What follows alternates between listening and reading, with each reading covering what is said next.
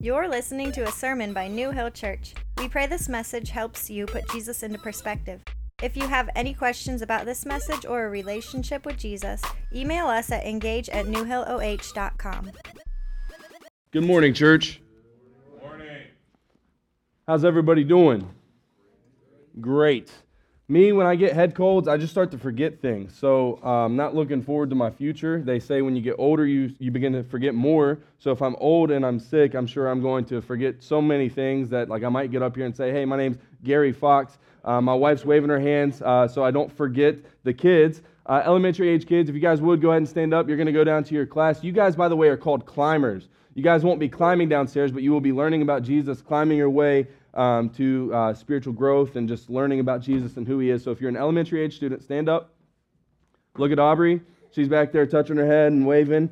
You follow her. She'll take you downstairs uh, so you guys can go enjoy some class time together. Church, I'm excited to, to be here with you all um, this morning to get to worship with you guys and to just get to celebrate what God's doing in our lives in and through us and in and through our church. We got uh, a lot of people um, out. We got some people celebrating anniversaries. We got some people uh, down with the sickness. Um, they're not really down with it, but they're actually down because of it. Um, and then we've got uh, John and, and some folks. He took the uh, other half of the Fox family up to Brunswick Community Church to fill in for um, Buck uh, Wilford. I don't know if you guys have ever met him, but he's a church planter up in Brunswick. So John is filling the pulpit. He said, Hey, I'm going to just bring one of our singers uh, with us too, and we're going to hit it a cappella. So they're getting a little bit of New Hill Church this morning where they are. So we're excited to be able to send people. We're excited to get to keep people home too if they're sick. Um, I've got a little bit of a head cold, um, but not sick enough to keep me down. Uh, so I hope you guys just stay healthy and safe um, in these winter months. It seems like we're finally turning to uh, winter time. Church, I'm just really I'm pumped. This series has just been, we're kicking off in the series. We're in our third week now. It's called Resurgence, right? It's the book of Nehemiah. You guys know we love expository preaching. We, go, we love going verse by verse, book by book, right? We've gone through the Gospel of John, we've gone through Ephesians, Esther, Haggai. Um, those are two books that we felt like were really great to tackle, actually benefited us um, in the time that we were in when we went through them. And we're also just really um, edifying moments for us as believers, at least for me, anyways, because these are books that are often overlooked and not preached.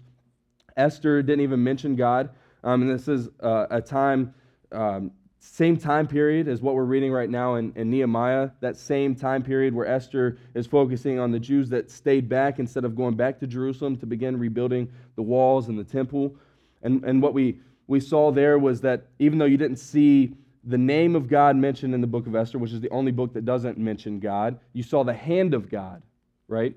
And really, what we're seeing here in, in, Nehemiah as we begin this resurgence is that God is, is already an eternity ahead of them, but literally steps ahead of them. Every time Nehemiah goes to do something, it's like God is providing. God's beginning to, he, he breaks Nehemiah, right?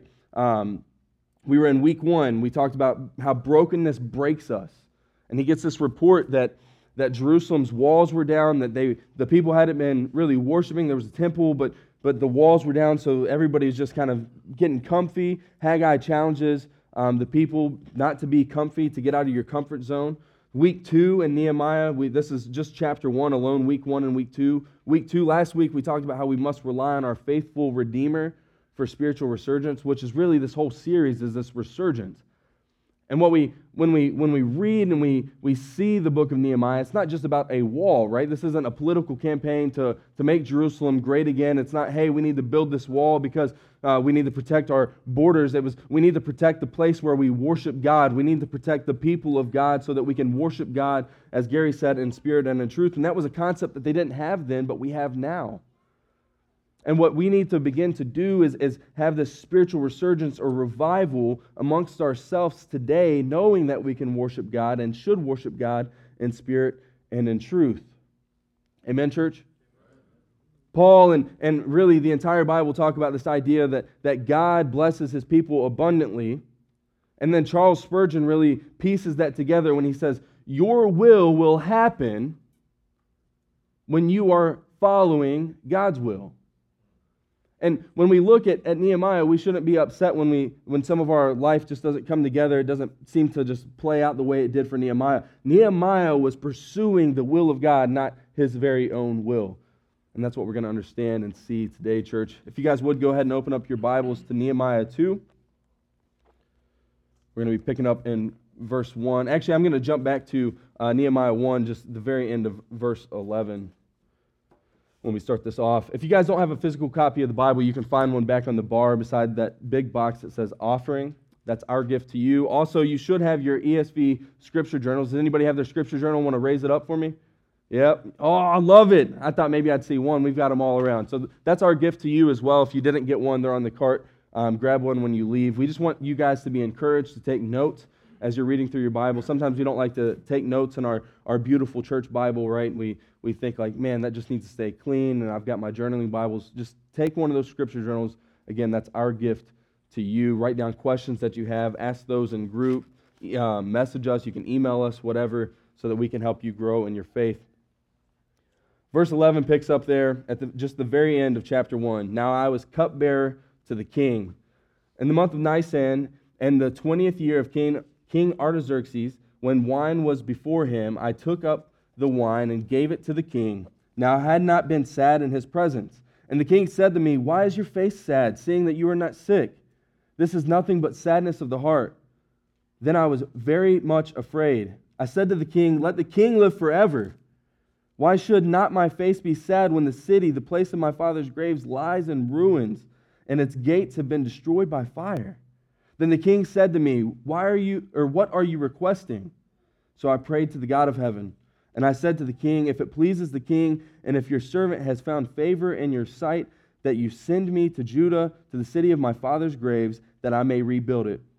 And the king said to me, the queen, the queen sitting beside him, How long will you be gone? And when will you return? So it pleased the king to send me when I had given him a time. And I said to the king, If it pleases the king, let letters be given to me. Um, let letters be given to the governor, sorry, of the province beyond the river, that they may let me pass through until I come to Judah. And a letter to Asaph, the keeper of the king's forest, that he may give me timber to make beams for the gates of the fortress of the temple, and for the wall of the city, and for the house that I shall occupy. And the king granted me what I had requested, for the good hand of my God was upon me. That's the word of God this morning, church. Let's be in an attitude of prayer. Father, we thank you for this time that we could gather together in your presence, Lord. I pray that, that you would receive our joyful noise, God, that you would, you would begin to work and move in our hearts as you already have, even when we woke up this morning, God, as you were drawing your people together to not forsake the, the gathering.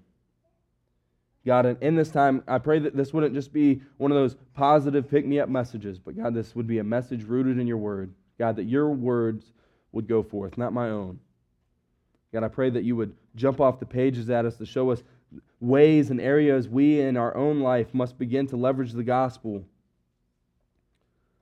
God, that we would, we would leverage our position for the gospel in a way that, that we aren't we aren't preaching our own message, God, but we are using the influence that we've been given in this life to, to show people the beauty of the gospel, even in this, this broken nature, even in, in our flesh, God, that people would see your grace and see that it abounds.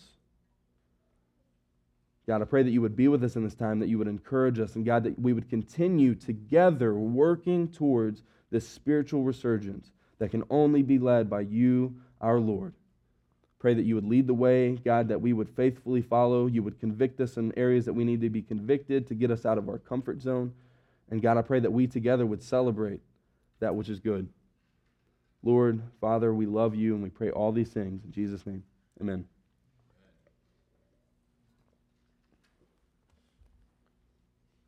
So, the main point today, what we're going to be talking about, our main point, again, week one was brokenness breaks us, right? We see the brokenness um, of the world. We see the brokenness in, in our brothers and sisters' lives. We see the brokenness within the church, and that should break us, right? That doesn't make us feel good.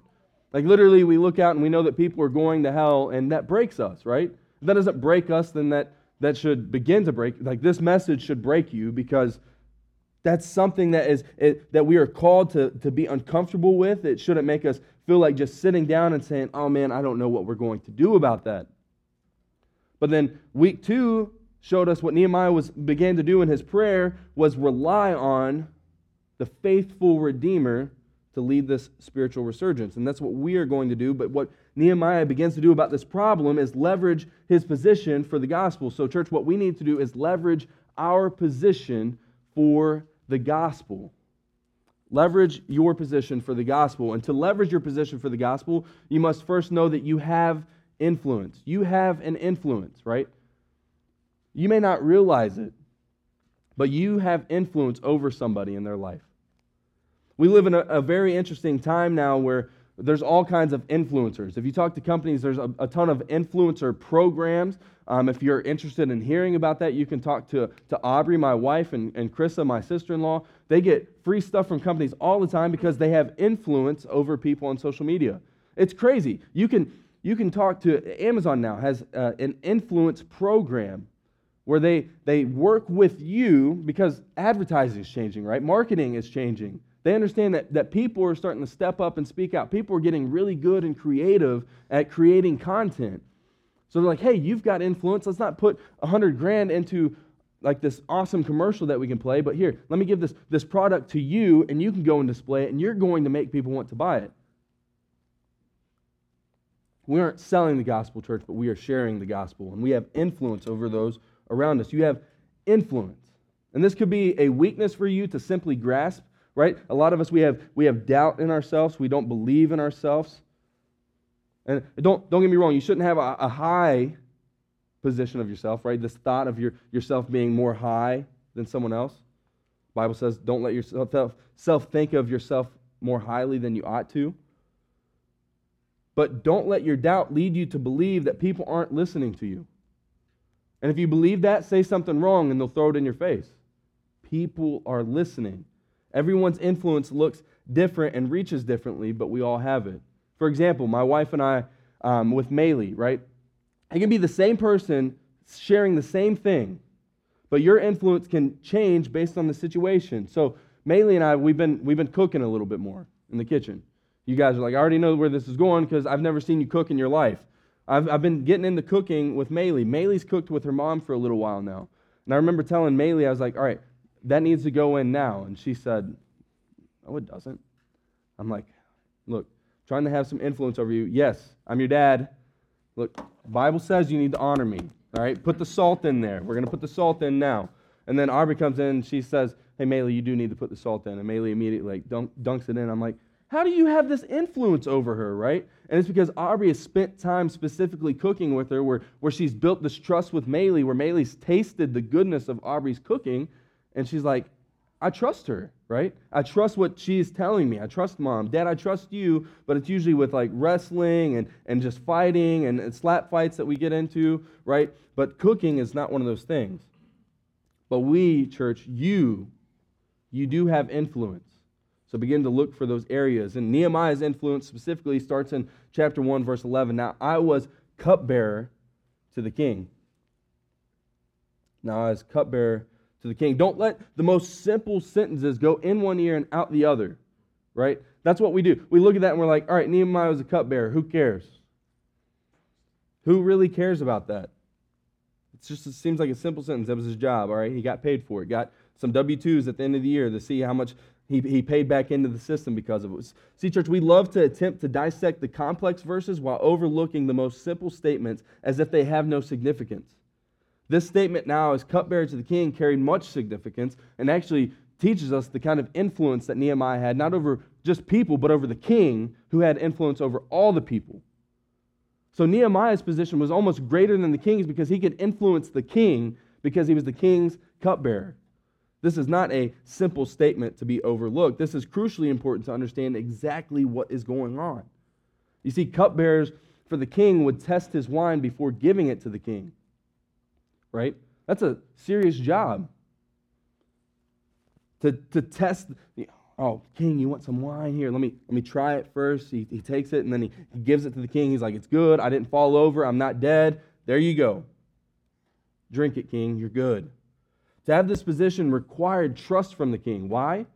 Because people could take an a, attempt to attack the king, to kill him, put a little poison in it. We've all seen it in our, our fairy tale movies, right? Where we see like the king, he put a little bit, the apple, right? And it was, it was bad. All these things that could have gone wrong.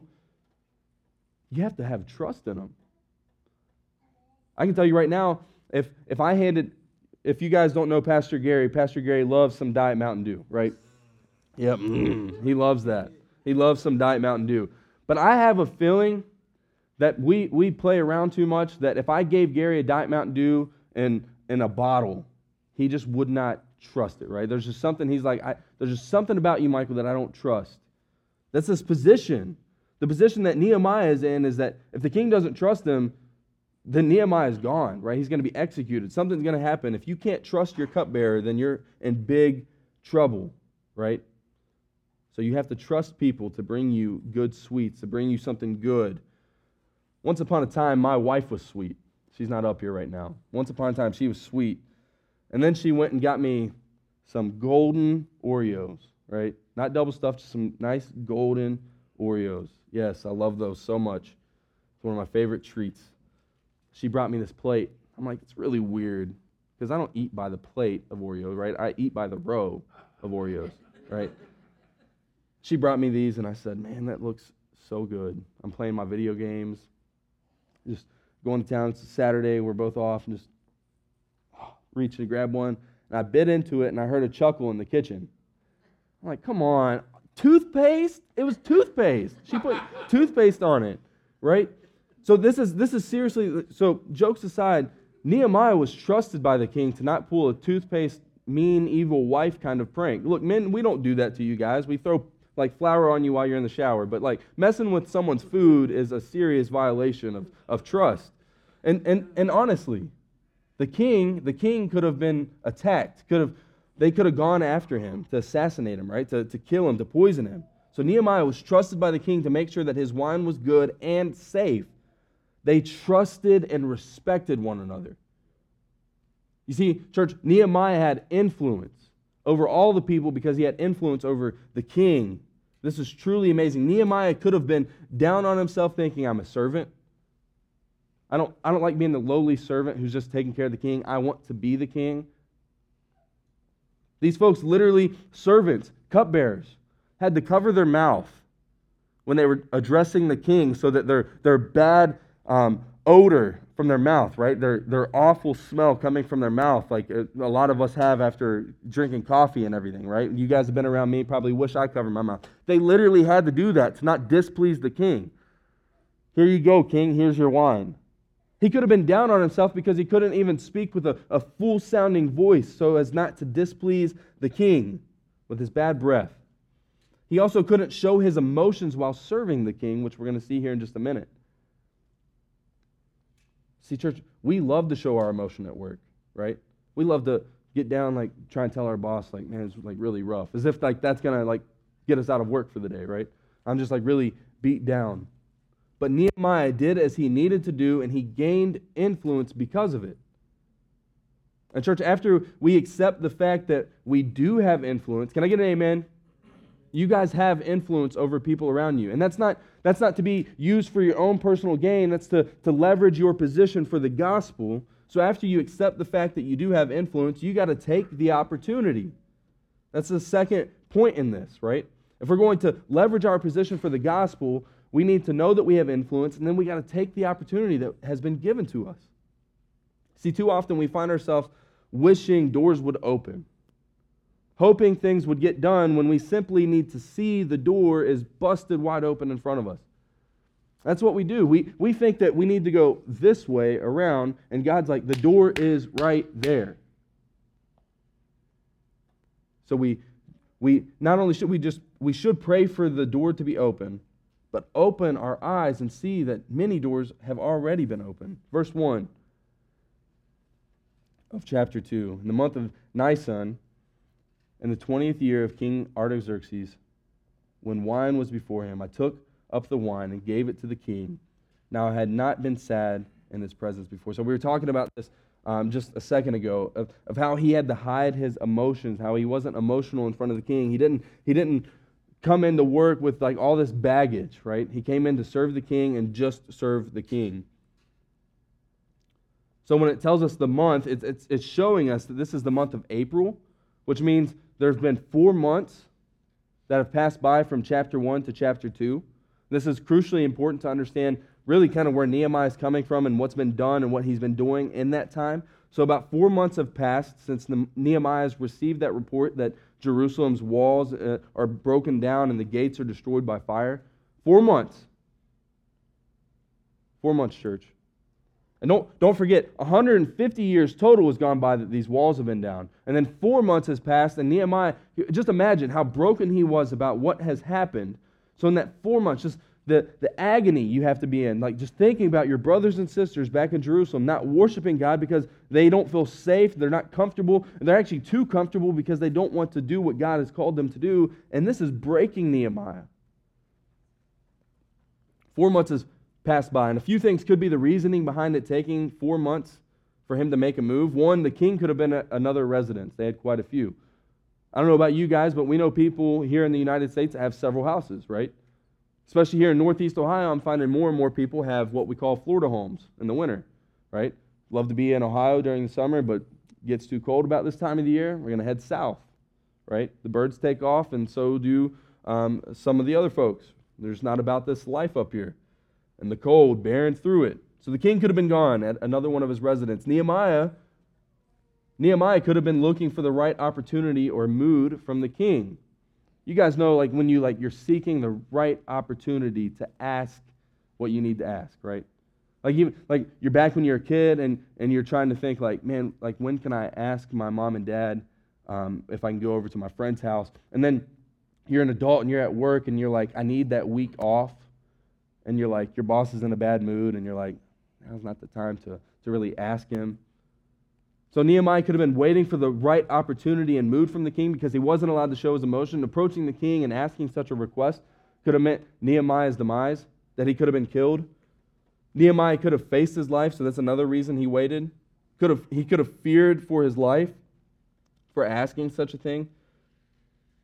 You see, this is the same king that shut down the project to begin with.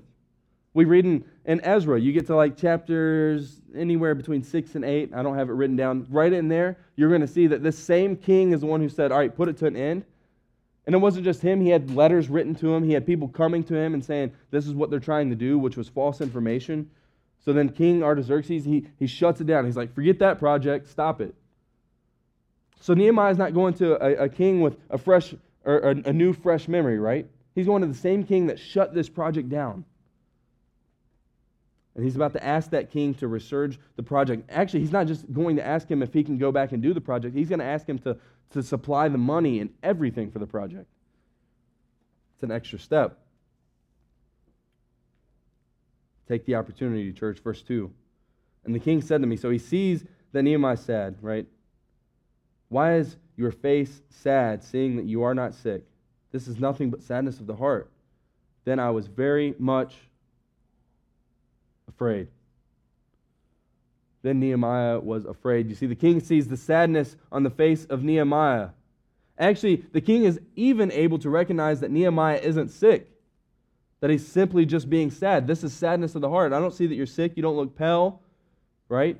You're not puking your guts out. As I mentioned before, church, this was a big no no. The king had plenty to worry about that he didn't need a servant spilling their problems on his lap or having them moping around his court. Esther 4, verses 1 and 2 shows us in the very same place, different times, same place, not too far apart. You see, it says in Esther 4, verses 1 and 2, when Mordecai learned all that had been done, Mordecai tore his clothes and put on sackcloth and ashes. So this is him mourning, right? That's what it means. When someone puts on sackcloth and ashes, they're mourning. And he went out into the midst of the city, and he cried out with a loud and bitter cry. He went up to the entrance of the king's gate, for no one was allowed to enter the king's gate clothed in sackcloth. Huge issue. You cannot mourn in the king's presence, right? It's like me with Maylee. I'm like, Maylee, I don't need your whining right now, right? And you go back up to your room, and when you're done whining, then you can come down. Dad's, Dad's a busy man, right? We, we're just like, I don't have time for that right now. And I'm, joking with you guys, right? I love to, to hold my daughter. But the kings were very serious about this. I don't have time for you to bring your problems into my midst, into my courts, right? So the king takes notice of Nehemiah's sadness, and because Nehemiah had influence, he's able to begin seizing the moment, taking the opportunity because he had influence over this king. It says, Then I was very much afraid. As I stated, Nehemiah could have been putting his head on a platter for the king. There was a literal structure to how things were to be done, and now Nehemiah was in the spotlight under a microscope. That moment of the unknown, that moment that you, you know what could happen, but inevitably you don't know what will happen. I could be killed. I've seen, seen guys come in here and get killed over these same things. But the Lord finds favor, I've been praying, I've been praying for four months, this could go well. But I don't know. We hate not knowing. The only, so, anyways, Nehemiah, he could have been afraid also of, of screwing up the opportunity. You guys know that feeling when, when you don't know, like, if you're going to do what you need to do? You think, like, maybe the end result could be okay, but you're going to trip and fall before you even get to that moment. Nehemiah could have been afraid of this. Nehemiah knows what is at hand. Jerusalem is susceptible to another attack. God's people, God's people are not properly worshiping God and have no place to do so because they, they feel defenseless. See, this is everything. This everything about this is selfless from Nehemiah because he's focused in on God. Nehemiah could have remained high, like highly comfortable in his position serving the king. He could have carried on to his day-to-day routine. Nehemiah could have simply told the king, "I'm fine, good sir. I'm not sad. Sorry for, for my emotions. I'm good." But what comes out next proceeds from uh, from Nehemiah's mouth out of a bold faith ready to take the opportunity. Verse 3 I said to the king, Let the king live forever. Why should not my face be sad when the city, the place of my father's graves, lies in ruins, and its gates have been destroyed by fire? His cry was a common one, church. Let the king live forever. Everyone knows that no one will live forever. Do we understand that? But this is a sign of loyalty. Important. He is not worshiping this king. He knows that King Artaxerxes is, is not a man or anyone to be worshiped other than God, right? God is the one who deserves the praise and the glory, the honor. But when he says this, this is, this is honoring him. This is showing his loyalty to the king as his servant. Let the king live forever. This is key to Nehemiah's defense that he is loyal to the king and his service as cupbearer. Remember how Nehemiah's face apparently looks sad but not sick? Right? Sad but not sick. It's like that kid, you know, like those kids when they've done something wrong, they walk around and like their face is just guilty. Like there's something on your mind, something on your chest. And even though Nehemiah has not done anything wrong, he's walking around with this guilty kid face, right? Where it's just like you see something's just bothering him. And I remember my parents used to do this to me when I was a kid. and I, I couldn't hide it at all, right? I wore my emotion on my sleeve. I wore everything like just, it was all out there, right? And my mom would be like, What'd you do? And I'd be like, How'd you know? Right? How'd you know that? She's like, Your face, Michael. I'm not like a psychic, but your face. You obviously look sad. That's exactly what has happened here. Nehemiah says this to reassure the king that he's done nothing to betray him he doesn't have a plan to betray him. Long live the king. My loyalty is with you, brother. However, he seizes the opportunity to share his heart. Why shouldn't I be sad? Why shouldn't I be sad? He says. Why, why should not my face be sad when the city, the place of my father's graves, which is important because they respected the dead, those who had gone before them, right? A lot of times we, we dump people in the ground and that's it. Their history's gone, done. We read about them on Ancestry.com, but that's it. This was crucial to him seizing the moment. This was crucial for him taking the opportunity because the king understood his heartbreak that the city where his ancestors lay is in ruins. That it's destroyed. It, it's not a place of beauty. It's not a place where they can be remembered for their past lies in ruins, and its gates have been destroyed by fire. Notice he doesn't like point the finger like, remember what you did? You, you let them do that to us. He doesn't take that opportunity to, to be vengeful, right? To, to seek vengeance. Takes this opportunity to sh- share his heart and tell him what needs to be done. Verse 4 Then the king said to me, What are you requesting? So I prayed to the God of heaven. King's like, All right, Nehemiah, man, like, I'm letting you speak up. What are you requesting? I hear your heart, man. What do you need? And then he goes to God and prayer. Church, we, we will never spe- see spiritual revival when we only see brokenness and then try and go conquer things on our own, right? We have influence, but that influence will not matter. It won't have a gospel significance, right? A kingdom significance where people are coming to know the King of all kings, to enter into his kingdom for eternity if we do not let God lead the way. So he goes to God in prayer. He's like, Four months have gone by. We're getting this done today, God. Praise to the God of heaven. And I said to the king in verse 5 If it pleases the king, and if your servant has found favor in your sight, that you send me to Judah, to the city of my father's graves, that I may rebuild it. And the king said to me, The queen sitting beside him, How long will you be gone, and when will you return? So it pleased the king to send me when I'd given him a time. The king's questioning of when he'd be back was a sign of trust and care. Right? You know how like embarrassing it would be if you're like, "Hey, I'm to like go to California for a little bit to your boss, right? There's this other job opportunity. I just need to get something done. Um, is that okay?" And they're like, "Yeah, it's fine. We don't need you anyways." Right? That that doesn't make you feel good, but this shows that Nehemiah actually meant something to the king. That the king inquires about when he's going to go, how long he'll be gone, and, and will you be back? This is, this is one of his best guys. And then I love, I love the detail where it says that his, the queen is sitting beside him. Come on, let's be real for a minute. The women keep us kind of like our head leveled out for a little bit. The king probably was thinking, like, no, like you always bring me the best wine. You always keep me merry and chipper, right? And the queen's like, come on, like he just said, like, where is his father's like graves lie in ruins. Like, if you read any commentary, that's exactly what they'll tell you about this piece. Is they try and break down and like, why was the queen there and what did it mean? Was this a public event? Was it a private event? And all of them say, women keep us level headed. And you actually read about that in Esther, the same thing where the queen, Esther, had influence over the king in areas where the queens were supposed to be quiet. Nehemiah seeks this opportunity, and the hand of God is all over it.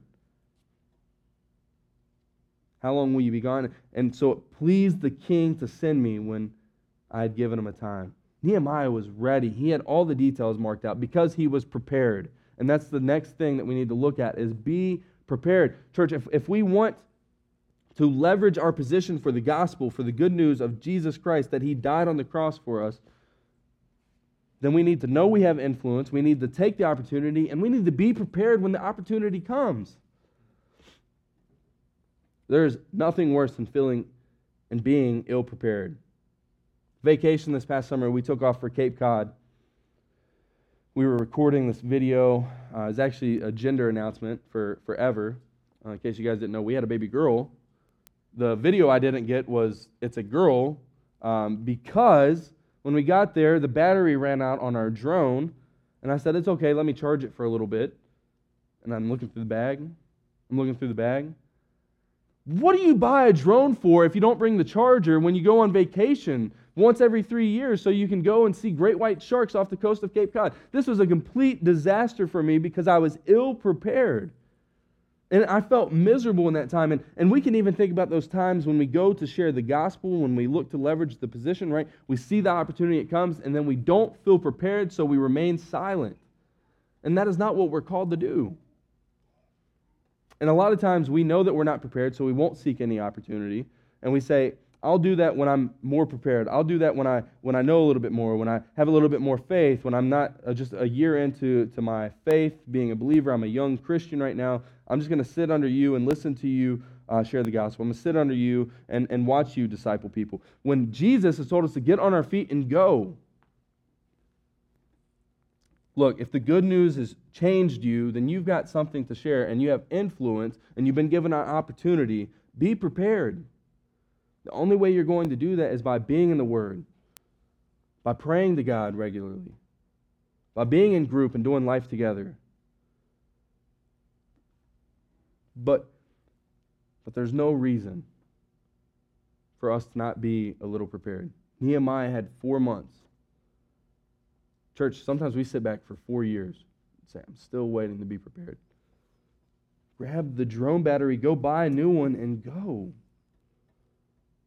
How do we know he was prepared? And I said to the king, the king's done. It, it, it pleased the king, right? The king was good. I'll send you off. And I said to the king, if it pleases the king, let letters be given to me to the governors of the province, be, uh, province beyond the river that they may let me pass through until I come to Judah. If Nehemiah took off and was like, hey guys, I'm going to rebuild the walls, they're like, no, we shut that project down, right? You're not going back. These are the same, there were leaders out beyond the gates, right, that Nehemiah is going to face that helped shut that project down. And Nehemiah says, please write me a letter that when I go, they're not going to stop me. They're not going to kill me. They're not going to persecute me. Let them know that I have your approval Put your stamp of approval on it, boss. And a letter to Asaph, the keeper of the king's force, that he may give me timber. So he's asking for, for this king who shut this project down before to give him the timber for this project. This is great. To make beams for the gates of the, the fortress of the temple, and for the wall of the city, and for the house that I shall occupy. And the king granted me what I asked. Why, church? Why?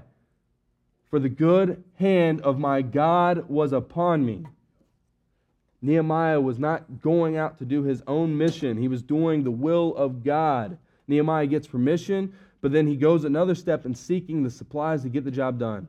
Church, you don't have to do it all. Just be prepared to do it when the time comes. God's given us His word. We don't have to have another word to say. You know, the gospel, that's the word that people need. If we want to see a spiritual resurgence happen here in Medina today, you don't need timber. We don't need a, a, church building to, to go up and say, hey, now we're officially New Hill Church. Because now we get to worship in spirit and in truth wherever we want and wherever we are at all times. If we want to see darkness pushed back, church, we must go with the word of God. Leave your words behind. Paul said, I didn't come with lofty speech or, or wisdom, for I desired to know nothing among you except Jesus Christ and Him crucified. He says, The king granted me, Nehemiah says, what I asked for, and the, because the good hand of my God was upon me. Church, let me tell you this. The good hand, if, if you know Jesus Christ is your Savior, His good hand is on you. you may not feel it, but let me tell you, if we sit silent for another four years, you will, because it's going to be a smack. It's going to be a reality check, because He's going to remind us that, that He is coming back one day, and we need to wake up. And the most crucial thing to understand this morning is to leverage your position for the gospel because you have influence. You need to take the opportunity and be prepared. How are we going to be prepared, church? Ben, you can go ahead and come back up. How are we going to be prepared for that moment? Well, I know for me, it's by spending time with you guys. It's, it's by doing life together with you guys in group and Bible studies. We got, we got a, a Bible study before service, spending time um, you guys spending time together down there, just seeing the, the fellowship that you guys have, not around what's going on, not around a political agenda, but around the Word of God. Bible studies, meeting in, in homes, right? We call them groups, where we're gathering around to encourage one another, to ask the questions, and to help equip each other to go out and to share the good news. Things like our extend training, where we're literally teaching. Gary's going to, Pastor Gary's going to be doing this Extend 101 class, which is to help you understand how to evangelize, to help you be prepared to, to take the opportunity and leverage your position for the gospel. By getting involved and not just sitting back and saying, wow, it, Medina looks so dark. But I'm only one light. Yeah, you are only one light. That's why we're called to do this thing together. Nehemiah didn't go and lead this force alone. What we're going to see in the upcoming weeks is that, that he met up with brothers and sisters, fellow Jews, family, ancestors, all these people. He meets up with them, and what do they begin doing? The work of God. For the good hand of their Lord was upon them. Church, we're going to sing a song, and look, we can't get there if we don't know Jesus. We can't, we can't reach this, this um, preparedness that we need to have to take the opportunity and to leverage the gospel if we don't even know the gospel. So, church, each and every day we need Jesus. And I want to sing that out with you guys this morning before we take off. We've got two more songs. I just want to worship Him together because, look, the spiritual resurgence starts here in your heart. Because no one else is going to see the good news if you don't have reason to celebrate the good news today. I was a part of an assessment um, for uh, is actually ordination for a guy back home a few weeks ago, and he walked in and they said, "When's the last time the good news was good news to you?" And he looked at him and he said, "Right now." And we were all laughing because he was just nervous for this ordination. So he's like, "I need the good news," and I was like, "You know what? We need the good news each and every day, man." And even though like we laughed because it's kind of comical, it's the most it's the most truthful thing that you could speak each and every moment of your life, that the good news is still bringing you joy today. So, church, let's, let's sing out. Let's, let's worship through singing, and we'll worship through giving as well, because that's an act of worship. And we ask that if you're just a member or a regular attender here, if you're a believer, then you can give back at the bar. Paul says God loves a cheerful giver, and we just want to be cheerful in all of our worship. We don't just want to lift praises because churches lift up praises. We want to lift it up because God is so deserving. Father, thank you for this morning, God, that we could come together and gather around your word, God, that you would just continue to move in our hearts, God, that you would show us areas where we personally need to, to follow you better, to trust you more. God, I pray that we would continue to see the brokenness, God, that we would continue to be broken by that, God, that if, if, if we become numb to sin around us, then we are missing the good news, we are missing the opportunity to share of your grace and your mercy, which restores the broken. I pray, God, that we would continue to rely on you as our faithful Redeemer in the midst of this spiritual resurgence, and that, God, today we would, we would begin to see the need to leverage our position because, God, you have, you have given us influence. God, you've given us plenty of ways to be prepared. It's time for us to take the opportunity. Lord, we love you, and I pray, I pray that this week, God, we wouldn't see any, um, we wouldn't be praying for more open doors, God, that we would begin to engage the open doors that are right before our eyes. So, God, please illuminate those to us. Let us see the doors that you have opened. Maybe for years they've been open. God, that we would begin to step through them and to see the spiritual resurgence begin, that people would come to know your name and that darkness would be pushed back here in Medina. Jesus, we love you and we praise you and ask all these things in your name. Amen.